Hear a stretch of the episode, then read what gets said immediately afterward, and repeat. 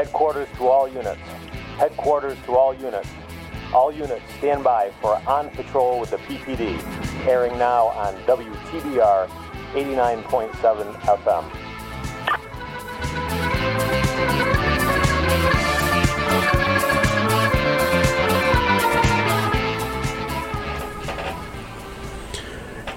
Good morning. Welcome back.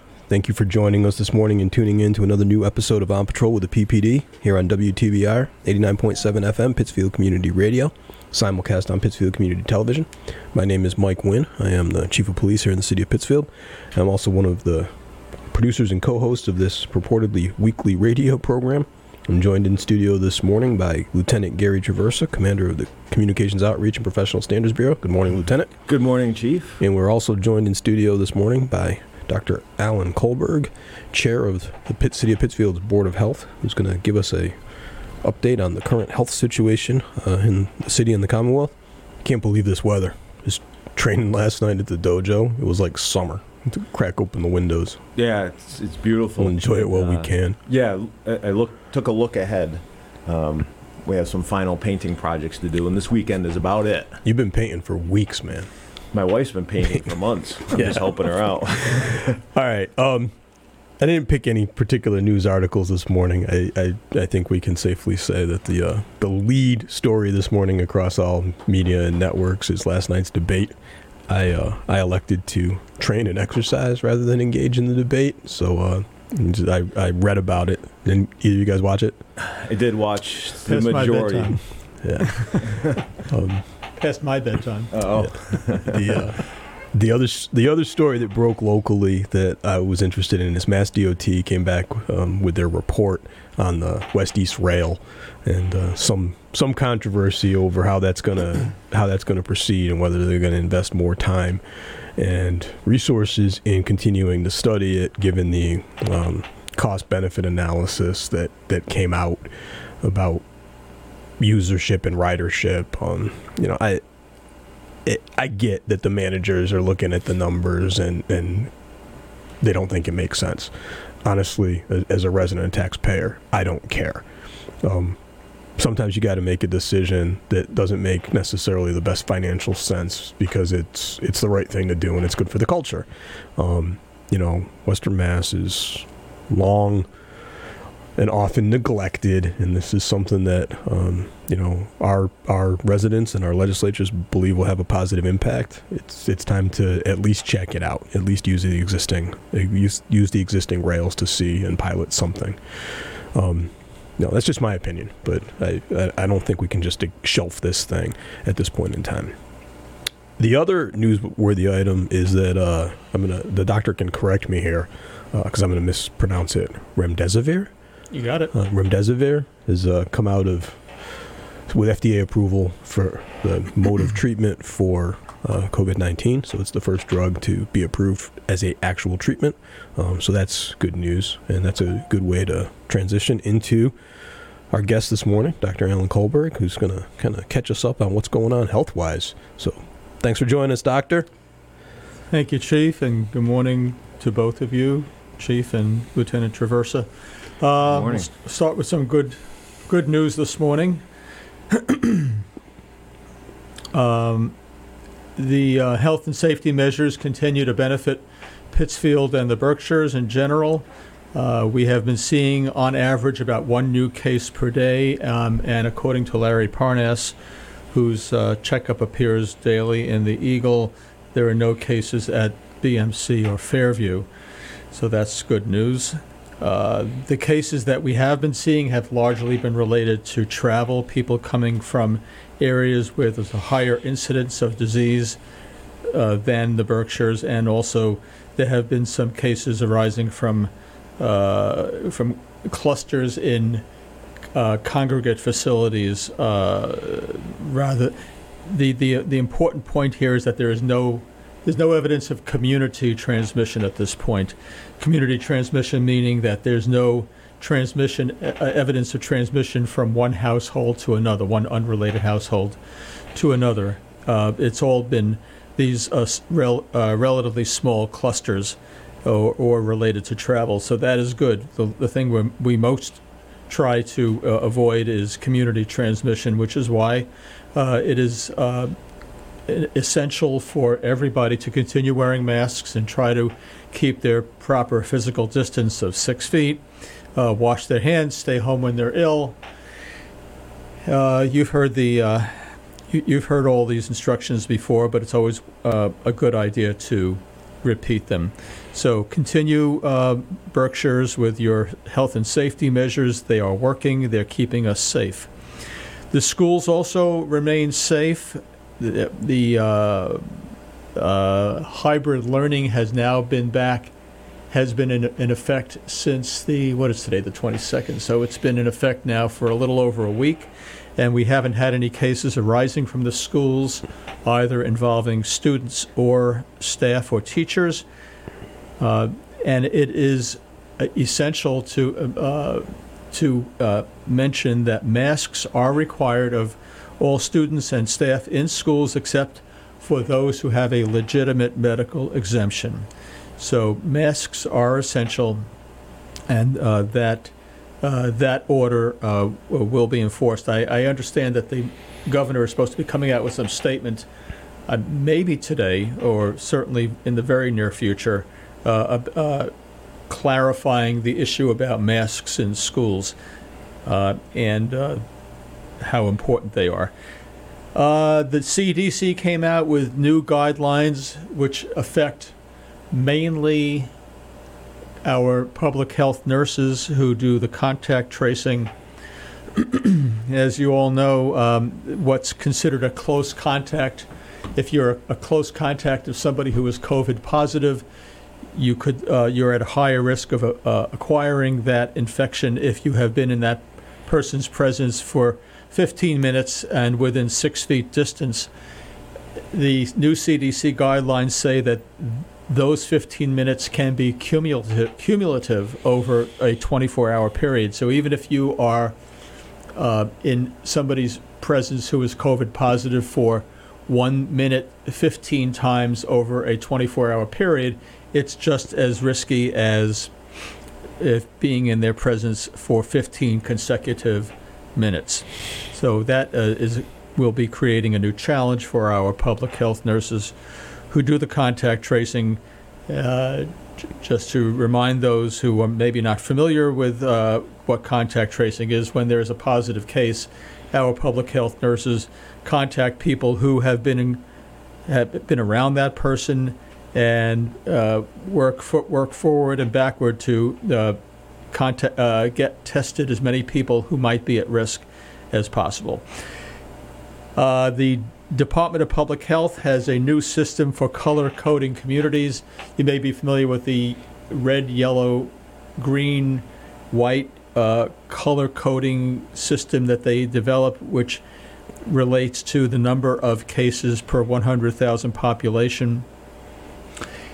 The the new part of that system is that they are going to append an asterisk to communities where if they have a uh, an excessive uh, an increase in the number of cases which are related to specific clusters within say within a nursing home or a congregate facility or a single household uh, especially in a small town where you might have a population of 5000 if you have one case then on a per 100,000 population, that could translate to 20 cases per 100,000, and that doesn't seem fair to uh, to uh, to tag those small communities with that uh, designation, if uh, because of their low population. So for uh, popula- for towns where there is a, a small population, uh, or and for towns where a, a, a small cluster of cases occurs within a single location, uh, they, they might be designated as a red, which is the highest risk community, but there will be a star next to it indicating that it is uh, related to that particular location. And um, translated into practical uh, application, if you are in a red zone, if you're in a red community, and it is related to just this small cluster, it will not necessarily affect the ability to conduct in-person education, uh, which was originally what one of the intents, intentions of the red, yellow, green designation. But now, even if you're in a red community, uh, you might be able to continue to have in-person learning in the schools. Testing continues, mostly at BMC. Uh, there's been a light, slightly longer turnaround time to get results due to increased testing, uh, people coming, everybody coming into a hospital, or people having testing for uh, who are going to be having procedures done, elective procedures, uh, have increased the uh, burden on our testing facilities, and therefore the turnaround time has been longer. Uh, still, there's a priority for people who are first responders and for people who have symptoms, and we we will be we are still trying to get those results within 24 hours, 48 hours at most. But those who might be uh, might have been tested who have noticed that the turnaround time is somewhere in the range of three to four days, it is because the supply is incre- uh, the demand is exceeding the the supply, but we expect that to improve in the near future. Um, with respect to that, testing is going to be expanding uh, in offices and at uh, at BMC with the uh, acquisition of a testing device made by Abbott called the Abbott ID Now. It's a 15-minute PCR test, and the PCR test is considered the gold standard and it takes 15 minutes to do the test. Uh, the the uh, limitation is that the uh, you can only do one test at a time, so it's not suited for mass testing, but for a primary care office, or say for uh, certain facilities where you don't have very large numbers of people to test, it will be uh, well suited, and it could it could also uh, specifically help our school system. Uh, so if a child is ill and has to be tested, we can get a result within 15 minutes rather than waiting one to two days, and that will affect everybody in the class and as well as the entire school. So that will be ob- obtained locally. We expect within the next one to two weeks uh, this uh, new Abbott device to do the 15 minute PCR test. And uh, at about the same time, we expect November 1st, the uh, testing tent, which has been uh, taking place on, which has been located on, it's on Park Street, right? Park and Seymour. Park, Park and Seymour, um, is going to be moving indoors. They're going to continue doing testing at the tent, but uh, during the transition to indoor testing in St. Luke's Plaza, um, the, the uh, eventually the testing f- during the colder winter months will be taking place indoors, and that, again, that's expected to start in the next week to a week and a half. Um, residents are aware of the fact that trick or treating, house to house trick or treating, has been strongly discouraged by the mayor. There are other safer options available, and uh, we urge our residents not to move the party indoors uh, where there's an increased risk of, of, of, um, of transmission of disease. Um, another thing to mention in re- with respect to that is uh, I mentioned before that one of the safety mitigation measures that we have in, uh, employed in, in, in this community as well as all other communities is that one should never underestimate the seriousness of even a mild illness. Uh, we, there was a cluster in Berkshire County related to people who seemed to be mildly ill. They were younger people who tend to be more mildly ill than older people, but um, they had COVID 19 nonetheless. So uh, don't move the party, don't, don't start having big parties indoors. Uh, there will be safer trunk or treat activities in town, but uh, those residents who do not want to participate in children who will uh, be traveling from house to house. If you do not want to participate in that, just keep your lights off.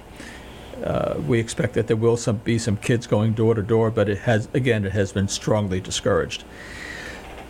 and um, wrapping up here, um, Saint, the St. Joe, uh, the old St. Joe School is going to be opening November 1st as a uh, shelter for uh, people experiencing homelessness, homelessness, and we are in the process of developing a plan for screening and testing residents of that facility. As you might recall, back in the spring, it was used for homeless folks uh, and is going to be re, uh, start, that's going to be started up again, and we're developing the plan for screening people coming in and and doing testing, uh, hopefully on it with a rapid turnaround. We continue to respond to uh, daycare centers, educational institutions, uh, and individual citizens who have had questions about various aspects of the pandemic, and we're happy to continue receiving those questions and ans- uh, answering them and uh, acting on them as best as we can possibly do at the health health department.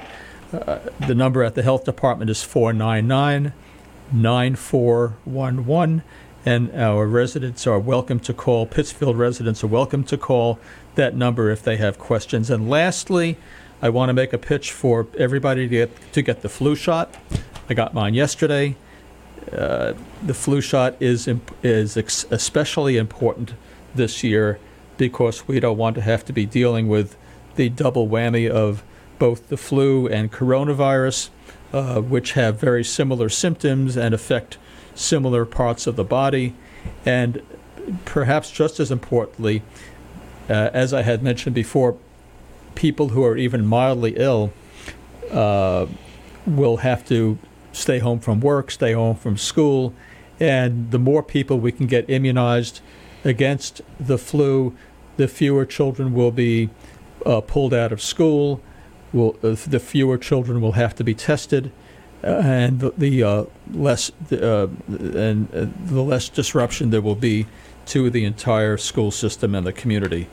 So. Um, that's what I have. Um, again, get your flu shot, be safe, wear your mask, wash your hands, stay home when you're ill, and um, we'll all get through this.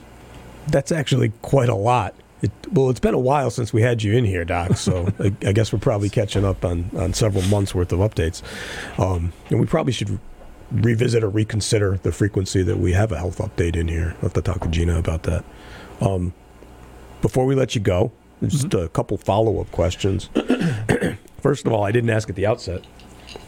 How are you? This this has been a uh, how am I? This has been a marathon, not a sprint. And you know, the last time you were here, we were talking about the fact that technically you're retired. Yes, right. And, technically, uh, so you retired and you took on the chair of the board of health, and all of a sudden the global pandemic hit. It's a working retirement. You basically went back to work full time. How you holding up? Oh, I'm doing all right. I, I, was working really full time back in March, April, May, doing probably 45, 50 hours a week at the health department. But um, you know, it's you, you do what you got to do. Absolutely. And I've uh, I enjoyed doing the work because it was helping and uh, supporting uh, the people at the health department and people in the community. Uh, it has been I have been working considerably less lately, but uh, I'm a work I'm a make work type of guy, so I'm trying. I'm constantly trying to find ways that I can be helpful and improve the system we have. So thank you for asking. But I'm I'm doing all right. Good. Uh, not not too fatigued from this pandemic. You, we we all are a bit fatigued, but you know you got to keep on keeping on. You say you're working less, and yet you always respond to emails or text messages that we send regarding potential cases in the department, regardless of what time it is. So we appreciate that. Thanks for your continued support. You're welcome. Um, so I just I want to touch. excuse me. I want to touch base on on three quick things before I let you go. One, you, you covered it, it extensively. Um, the city's posture and position on Halloween and trick or treat. And so, you know, there are scheduled planned trunk or treat events. Um, saw in the paper this morning some particular coverage about that. Uh, Carr Hardware is, is partnering with, the, in this case, the Berkshire Eagle. Um, all the Carr Hardware locations in the county, except for the Lee location, uh, have something planned. Um, so that's a safe option. and you know, again, the city's official position is it's strongly discouraged. Please don't. But um, we get that there are going to be some families or, or some neighborhoods that choose to, and without getting into any specifics, if that's your choice, if if you decide to do that, just be smart. Um, you know, take whatever precautions you deem necessary to avoid close contact and, and modes of transmission. If that's grab and go goodie bags or whatever, you know, setting stuff at the end of your driveway, keep the group small and stay away from one another.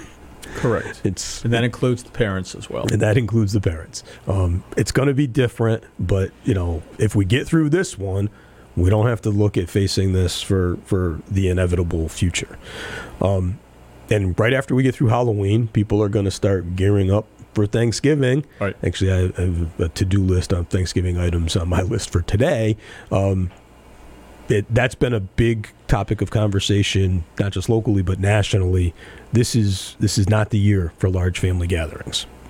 That's correct. You know, it's um, it's just one of those sacrifices we have to make. We have to try to modify our get-togethers, or not have them at all, or just um, have them with people who are in our bubble, people with whom we are frequently in contact with.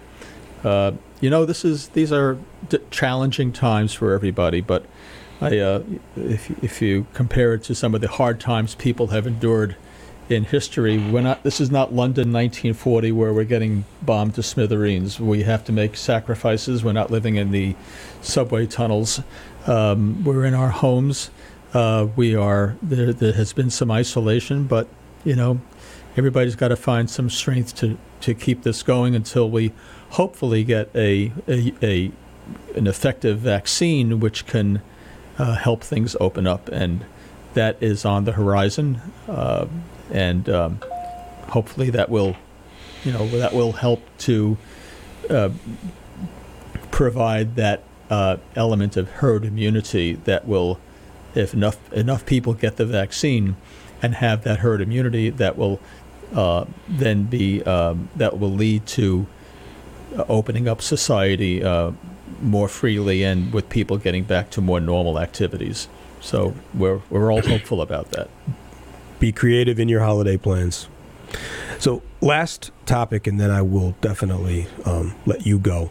So, this week I've been participating in remote training. The, this is the week that we normally would have been at the International Association of Chiefs of Police conference in New Orleans. And obviously, I'm, I'm here, I'm not in New Orleans. So, all the training has been via uh, video conference, basically. Uh, and yesterday afternoon, during one of our critical issues forums, I had the uh, good fortune to listen to a brief presentation by a colleague and uh, actually a friend of mine, uh, Chief James Craig, who's currently the chief of the Detroit Police Department. Uh, I knew I worked with Chief Craig when he was in Portland, Maine. Traveled up there to do some work with him. Um, Chief Craig unfortunately had COVID 19 early in, in the pandemic. And one of the things that he mentioned in his remarks yesterday, and I just you know was hoping you could um, illuminate me or you know educate our listeners, he had it in March or April. And he shared with us yesterday that despite the fact that he's a pretty fit guy, uh, he's still dealing with lasting um, impacts, physical impacts. He still has some um, Brain fog. not just that, uh, Just he, has got some other physical other fatigue, not, yeah. not It- it- symptoms, it but can- um, it- can have- characteristics. Yeah, it can have uh, cardiac effects and lung effects. So we're only beginning to uh, learn about those more long-term effects, what's called long COVID, uh, from people who have survived. Yeah. Yeah, I mean, and I guess that's the part that I've heard the term long COVID, but I guess until somebody that I know was sharing that with me, it didn't occur to me. I mean, this isn't this isn't like uh, the common cold. This isn't like the annual flu where you get it and then you get better. Um, you know, this this stays in your body. It stays in your system, and you know, it's been for, in his case, in Jimmy's case, it's been months, Yeah. uh, and he's not fully recovered. Yeah, the virus can cause damage. It can cause blood clots. It can cause uh, a lot of the people who had lung problems uh, had evidence of pulmonary emboli, which is clotting within the lungs. Uh, they had cardiac depression. They had, of course, lung uh, lung issues and uh, kidney issues, uh, as well as long-term neurologic issues. uh, with uh, many people experiencing this brain fog that can persist for months later, uh, including a friend of mine who t- spoke about that with me recently. So, um, yeah, it's uh, it's not a one and it's not a one and out uh, illness. It's it has it sticks around for a while. And That's truly frightening. Right, Well, I have a, a, a follow up question on, on the testing. yeah, I, hope I'm I'm not putting you on the spot here, Doc. But just in, in regards to the latest testing, uh, false positives or false negatives. Yep. What's what's the data on that? What, what are the what's the um, the accuracy? Well, the gold standard test, which is called the real-time PCR, is um, has got a very good sensitivity and specificity in the high 90s, and that's that. Um, that- I'm not talking about the uh, rapid 15-minute PCR, which we are going to be getting very soon. Although the um, the estimates, the the data on that is that the sensitivity, that is the number of cases the uh, that that it picks up, uh, which is uh, the opposite of um, how many false negatives one might have. So the Yeah. the number of cases it accurately picks up is somewhere in the range of about 80% to as high as 97%. Uh, so I mean, if it's if that range, if it were all, if all the data showed that the sensitivity, the number of cases it accurately detects was 97%, we would be very happy. But um, it can miss some cases. So um, if a person has a an illness which is highly suspicious, and this is where the issue with flu comes in because the flu symptoms are very why people should get the flu shot because the flu symptoms are very much like COVID.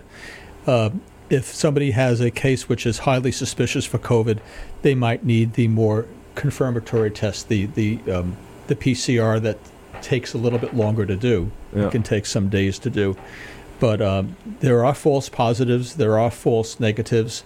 Uh, the, la- the last I've read is that there's uh, it's a more of an issue of false negatives. Um, so um, you know, there's no perfect test, but it's it's a pretty gar- darn good test.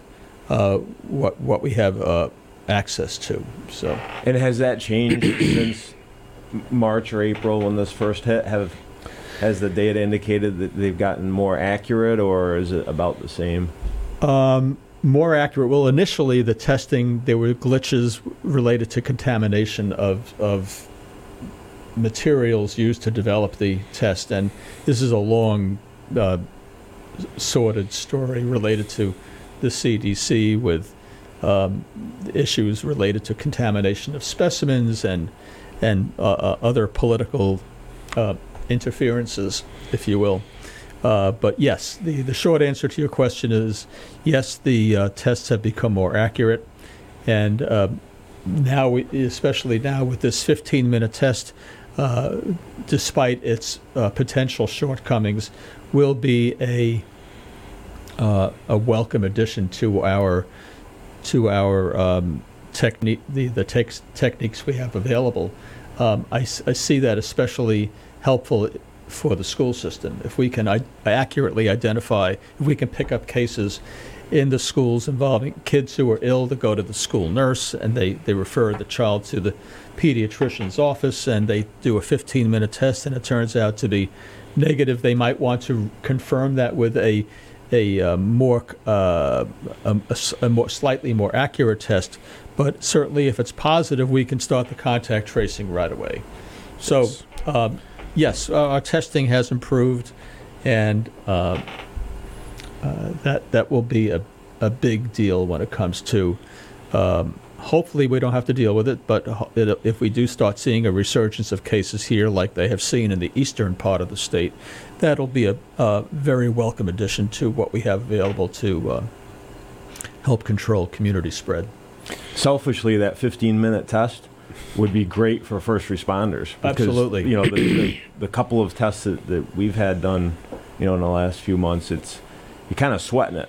Oh yeah, Yeah, I know. know. I'm, I'm well aware of that because I get I get phone calls about that both from The force protection measures we have to put in place are Yeah. extensive. yeah from both PD and fire. I've, I've gotten phone calls and we you know we try to expedite those as much as possible. Also, uh, say with uh, a place like St. Joe, the homeless shelter. Absolutely. Uh, you know, if you have people who need shelter uh, and they, they present to the door with some symptoms of an illness, they have a runny nose, cough, fever, whatever, um, it would be nice to be able to know if that person has the illness before bringing them in ex- and exposing them to other people in the facility. So, yeah, uh, rapid testing is the way to go. And um, I'm sure that the accuracy of those of that 15-minute test will improve as time goes on. Uh, you know, we're still in the early stages of that. Uh, we don't have it yet in town. Again, I mentioned that we're going to have it within the next week, two week and a half, but I'm sure they will continue to Im- improve on the test and and its accuracy. Well, doctor, thank you again for coming in and joining us this morning. Like I said, it's uh, we probably should do this more frequently than we have been doing, but uh, we'll we'll figure out the tech and we won't make you drag down here all the time. We can do it via Skype. But you know, uh, I tried the I tried to do the Skype thing, and you know, it, it's my technological illiteracy that probably got in the way of it. It's- but uh, yeah, I live five minutes away, I, so I just I just well, we appreciate I it. That was down here. that was a load of useful information, and as always, it's uh, it's good to see you, and we appreciate your continued support thank for you, our thank health you. efforts here in the city. Thank you, thank you, Be well. thank you. We'll talk soon. Thanks, doctor. You're welcome. Lieutenant, we are a couple minutes late. Let's do that station identification and our PSAs. Another. Hi, this is Sergeant Mark Madalena with the Pittsfield Police Department. We all have busy lives, and we're in a hurry to get to where we need to be. While driving, people are eating, drinking, talking, putting on makeup, doing their hair, checking social media, texting each other, all while the dog sits on their lap. The result is running red lights, stop signs, speeding, and finally crashing. Distracted driving is illegal. You can be ticketed or criminally charged. Please share the road and pay attention. Let's make sure everyone gets where they want to go safely. This message is brought to you by the Pittsfield Police Department in cooperation with WTBR FM. Support for WTBR comes from Greylock Federal Credit Union, proud to support high school arts and sports programs to help our community thrive. Greylock Federal Credit Union, with locations throughout the Berkshires and online at greylock.org. And from BFAIR, one of the largest premier human service agencies in Berkshire County.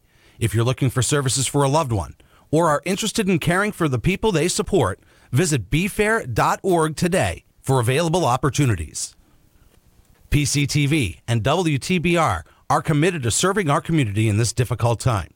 We will bring you live coverage of press conferences and official statements from our government officials on PCTV CityLink Channel 1303, on the Pittsfield Community Television Facebook page, and on WTBR as they happen and as we are able to do so. Please stay tuned to our channels and our social media for updates on press conferences and other important information pertaining to the ongoing pandemic. Good morning. Welcome back. Thanks for joining us again. You're listening to On Patrol with the PPD here on WTBR 89.7 FM, Pittsfield Community Radio, simulcast on Pittsfield Community Television. Uh, I want to thank Dr. Kulberg again for coming in and joining us this morning and giving us that timely and uh, informative health update. It definitely has been probably too long, Lieutenant, since we, we did that. So Yeah. we'll have to follow Yeah, it was great to have him in and, and good to get that information. We'll have to follow up with Gina and Kayla and, and come up with a regular schedule. Maybe not on the weeks. So we're, we're, we're at every other week for um, command and general staff teleconferences. So maybe on the off weeks we can plan and schedule a health update. Yep. Okay, so I don't even know where I want to start. I was going to talk about training and some of the stuff that um, I've been doing for the last couple of days, but I noticed from some of our communications threads that uh, you also have had a in training intensive week. Yeah. You, you've been on the road quite a bit. What have you been up to? Um, I was actually on the range f- four days this week. Really? Uh, two full days. Um, well, actually, three full days, pretty much, and then a partial day.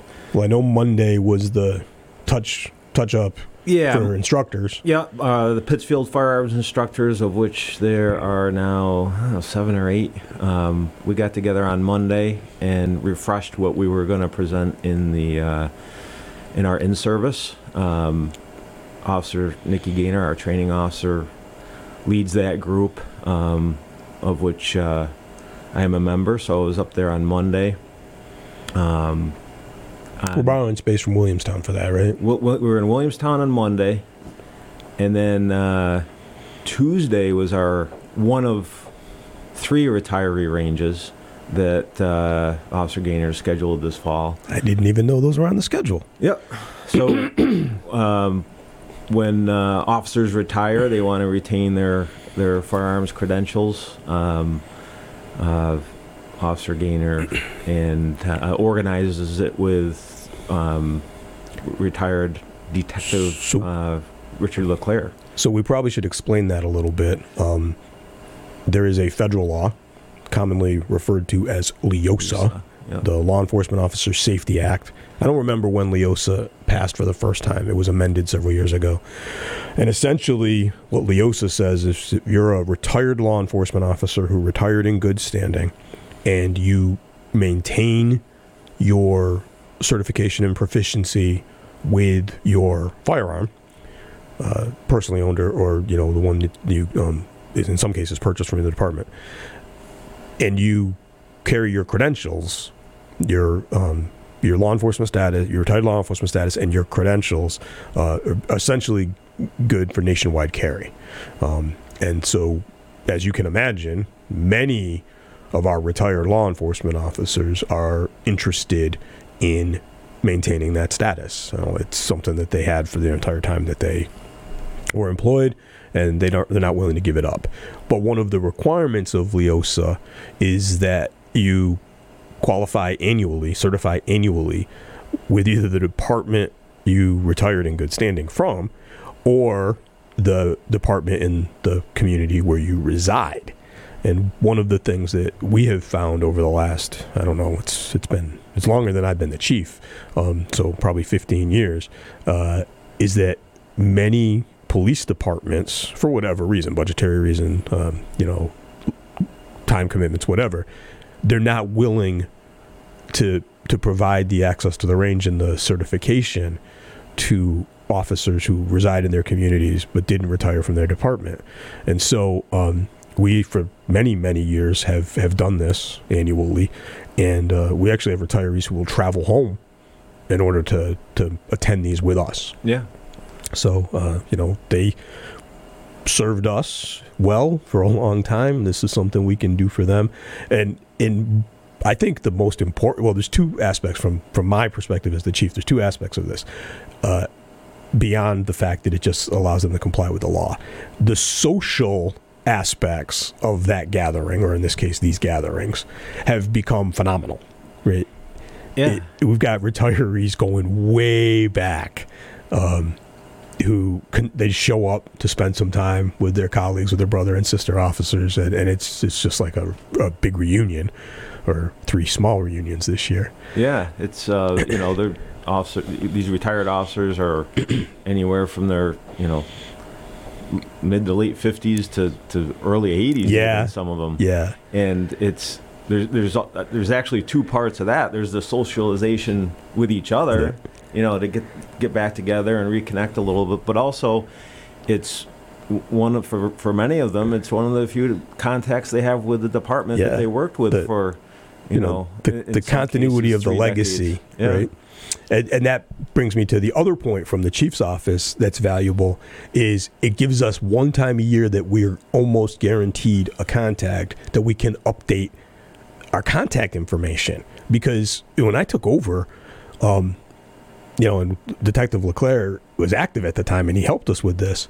We didn't have good addresses for many of the retirees, right? It's it's one of those things that speaks to um, the the odd nature of law. enforcement. you know, law enforcement's very insular. When you're in, you're in, and in many cases, when you get out, that's it, right? It's you just you you're done. Um, and what we found was that the only de- it's not even a department. The only source we had for contact information for our own retirees was the retirement office. They would update their contact information with them because they needed it for their pension payments. But retirement wasn't providing that information to us. There were people that had retired not that long ago, and we had no way of getting in touch with them. So um, this has allowed us to update that database as well. Okay, so retiree range. Then what? Yeah, um, and, and just you know, it, I think it, it's obvious, but we, we split that into three, you know, because of the COVID situation to to spread everybody out a little more.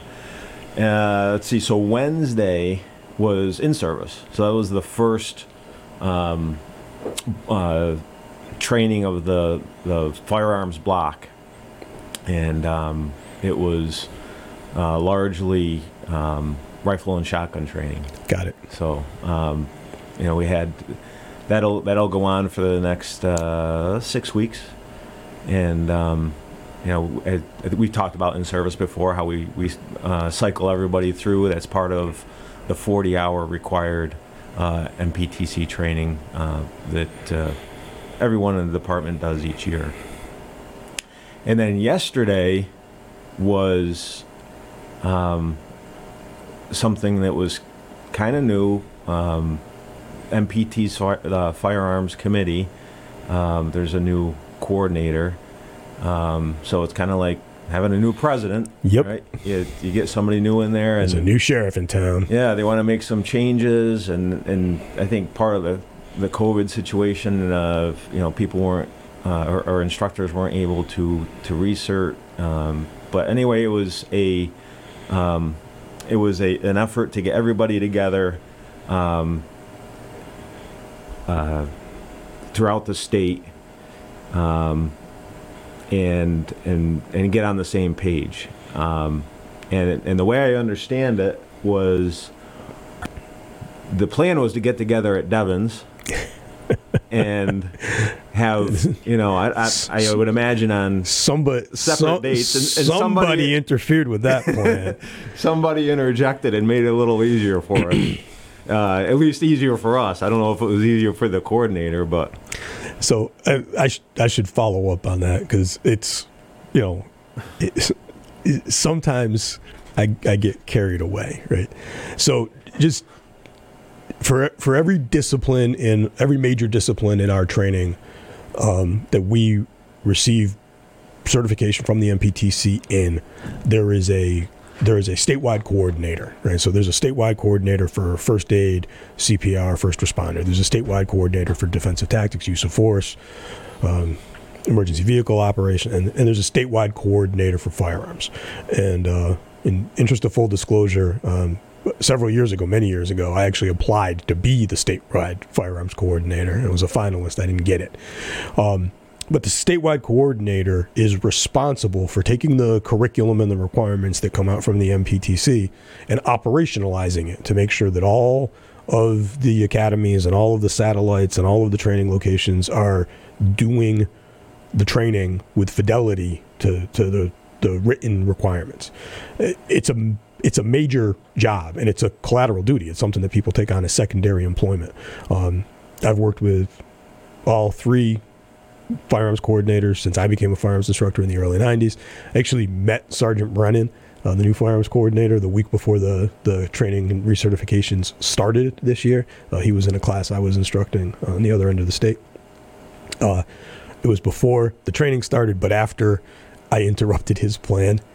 Um, and so basically, what happened was there had been a conversation uh, that Officer Gaynor was involved in in April, uh, kind of an online conversation about what they expected to change. And to you know, full I fully support what they're trying to do and what they're trying to change. The reality is that there are several thousand certified firearms instructors through the MPTC in the Commonwealth, and of those several thousand firearms instructors, less than 100 are actively teaching and only about a dozen are teaching other instructors it's just too it's too many and so they needed to make sure that the people who had the credential were utilizing the credential and that they were all teaching what they were supposed to teach so sergeant brennan made the decision that every certified instructor in the commonwealth was going to have to physically be present on a range with him or his his staff this year this fall and up until that point like absolutely good to go But then what happened is they posted the dates and the locations, and and there was only a couple weeks heads up. It was like you know these are the dates. It's coming up. There's a few weeks away. They're all in Devens. Now, if you're listening or you're you're watching and you don't know where Fort Devens is, Fort Devens is a fairly sizable military installation. Um, I can't. It, the the closest communities are Harvard, Mass, and Boxborough, I believe. It's up on Route Two. It's a beautiful drive, but there is no good way to get to Devens. And if you're from Berkshire County, on a good day, it's a couple hours. If you're from southern Berkshire County and it's a bad day, it's potentially three hours. Um, and so, six hours of travel time for what essentially was going to be an eight hour training day, it, it's just not doable. And for as long as I've been involved in training in the Commonwealth and, and as proud as I am to be an MPTC instructor, the the coordinators are Boston centric. It's Eastern oriented, and in many cases, they don't even know how long these travel times are. I've had instructors come. These are friends of mine, but and I think I've told this story on the air before. We had instructors show up late to our academy at STCC for a train the trainer because they thought they were going to the Western Mass Academy and they thought the Western Mass Academy was in Worcester. And so they planned their training time, in this case from Cambridge or Chelsea to Worcester, and then were on the road before they realized they had to go to Springfield, right? And when they showed up and they're like, Yeah, we're sorry, we're, we're late, we wouldn't plan for it. It's like, hey, there's another we, we drove an hour to get here for you. Right? So it's it's kind of funny when we talk about it, but they just don't give any thought to how long it might take somebody to get to a training location. And so when I saw that, in my role as the the law enforcement council president, I protested. I was like, "There's no way. You know, we've got instructors out here. It's going to be a 14-hour day." Uh, and you know, the executive director of the MPTC heard what I was saying. Uh, Sergeant Brennan, to his credit, heard what I was saying. And basically, what they um, they did is they allowed Officer Gaynor to schedule some dates out here. And then Sergeant Brennan was he here yesterday? Did Yeah. he come out? So yeah, he he made the drive Right. uh, which requires an overnight stay for him. But um, you know, good leadership on his part It was the right thing to do. Rather he make the drive and spend the night than potentially a, several dozen instructors have to work a series of 14-hour days. Yeah. So um, cool. So yeah, that that was one of three of uh, of those trainings, and then you know we were able to use the Dalton range. Right. Um, so Yeah. So all Yeah. the all the instructors are Yeah. doing those dates here Yep. in October, yeah, and then the instructor trainers are doing those dates here in November. And think I'm Yeah. scheduled to go out November 10th. hopefully it's still mild for you. It won't be.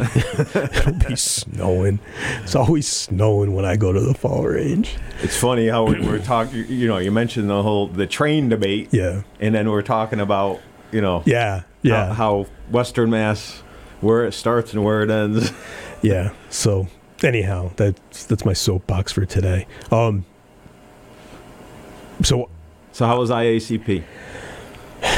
IACP. So, it, IACP is something that I have learned to look forward to every year. I, I've talked about this before. It's actually something that I I schedule training time and then I bracket time on both ends uh, with you know personal time, time take time take off, and um, it's something that um, my wife will come in a couple days after me to join me for. You know, we get to see the, the host city and participate in, in some of the host city events.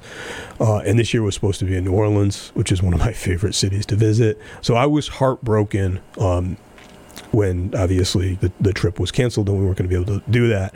And I couldn't imagine training, taking training on the caliber that I always receive when I go to IACP and the vendor show in a remote format. I couldn't do it.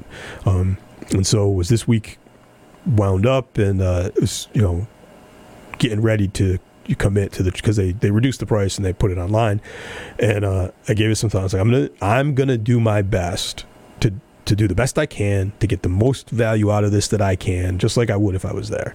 And so, um, and to avoid distractions and, and interruptions, I decided I would attend the sessions I was scheduled for from home, and uh, I, I've been doing that. I mean, it's been it's essentially been you know seven and a half, eight hour days, and classes are starting around 9.30, 10 o'clock, and uh, usually there's a session that begins right at four, and so it wraps up around five, five fifteen. Um, but we got people attending from all over the world, right? So I had a classmate in a session yesterday from Bangladesh.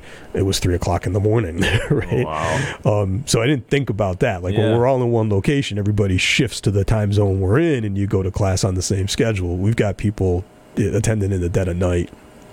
Um, you know, the classes are starting later because even Pacific Coast time, right? You know, if we started when we normally do at eight in the morning, it'd be five a.m. out there. Yeah. Um, but the the caliber of the training has been outstanding.